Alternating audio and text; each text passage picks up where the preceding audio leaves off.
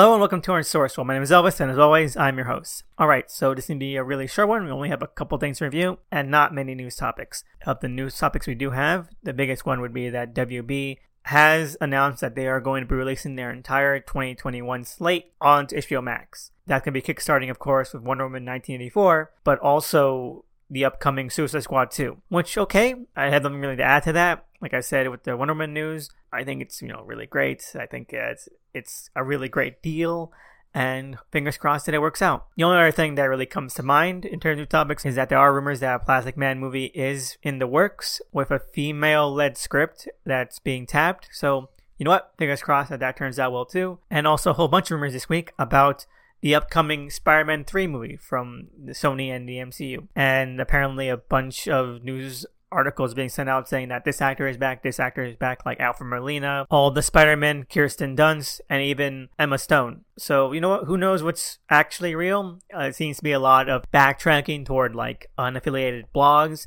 So this could all just be a bunch of hoopla. But fingers crossed that that turns out well too. I just don't think that's a compelling idea to have a whole multiverse story again. So, you know, fingers crossed, and who knows, maybe it'll turn out to be good if it is true. Anyways, move on to what I read this week. First off, we have American Vampire 1976, number three. And this is a fine issue. It's not one that had much story to it. It was more concerned with tying up loose action beats that were left hanging from the previous issue, and like that's basically it. There's nothing else that goes on narratively other than seeing how maybe Gus was nabbed, and one big reveal that's actually pretty fun. It does an attempt to approach a big question that hasn't really been asked by the series at all, but it does make the series feel a little bit more rounded out now that it has been answered. So I can't wait to see how the rest of this mini plays around with that and how it develops it in the remaining issues that there are left. One good thing about this issue and the recent issues we've gotten so far is that we've been able to see how Skinner Sweet is handling being in this kind of helpless situation, be it from his waning gunfighting skills to his general elderly exhaustion and how that eats away at him and his insecurities. So, despite the lacking story progression, it's got wonderful character grounding, keeping it afloat. Overall, one thumb middle, one thumb up. Next up, we have Sweet Tooth The Return number two. And this is a wonderful issue, as it wastes no time in actually laying out everything the reader needs to know. It doesn't just string us along for answers that might not be worth indulging and investing in a long decompressed mystery for. As the epilogue to an already lengthy story, that would make the reread value a lot more lackluster. But by actually just showing us all of it, or most of their cards, it helps eat itself into the role of being an actual continuation of the main series. And it turns out that, well, Sweet Tooth is a reincarnation of Sweet Tooth. They recloned and rebirthed the deer god again, and he's brought with him the memories of all his past lives. And it turns out that humanity lives in giant caves and bunkers underground, and that they are planning to use Sweet Tooth to spread a new virus that will cause the hybrid creatures to go extinct as humanity pretty much did at the end of the previous series.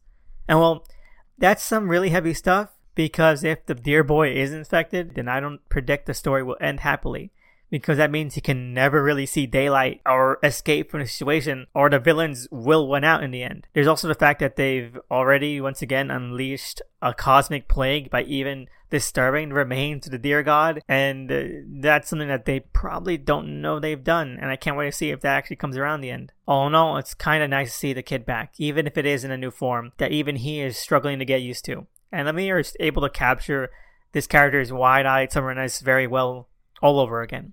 I can't wait to see what happens next in this mini, and hopefully the scarred elephant that shows up at the end that he thinks is Jepperd really is Jepperd reincarnated, because that would be hilarious. Anyway, two thumbs up. Next up, we have Sword number one. Finally, the first new legit post Dawn X ongoing. And it was okay. I'm just gonna say it. Half this issue was completely boring as hell. Like, I understand it's trying to introduce this rather large cast of characters and set up an intricate status quo, but it's just so damn boring. It just goes one after the other. It's just tedious, and I almost put it down. I was tempted to stop reading because I just don't have the time to read this stuff anymore after the lengthy excursion of X of Swords. But honestly, and thankfully, halfway through, it really does pick up. It has some more nice little character beats showing Magneto's stern nature and his authority, but also inner humanity and anguish, which are great. And then it goes off the deep end and sets mistakes that are far beyond what I could have imagined the series would do. Like the characters literally steal the fire of creation from the heavens.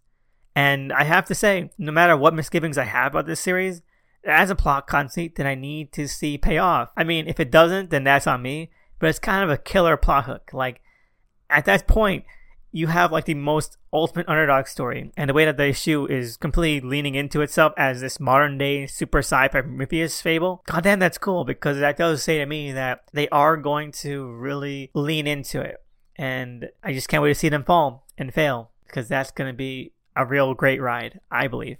Overall, two films middle, but I still can't wait to see where this series goes. And lastly, we have Marauders number 16, and it was alright. Nothing that impressive or weighty or impactful. It's just picking up a piece or two from the previous threads before the intrusion of X of Swords, and that's fine. It gives a good little cap off to the thread about Shaw murdering Kate Pryde. But other than that, it might be the least impactful of this week's reads. I'm gonna be happy to see where else the series can go now that that's out of the way next month. So overall, two months middle.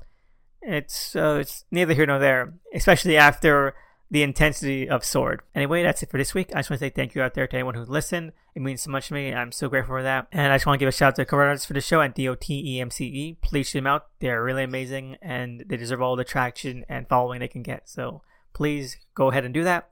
And I just want to say again, thank you so much. Um, have a great week and see you again next time.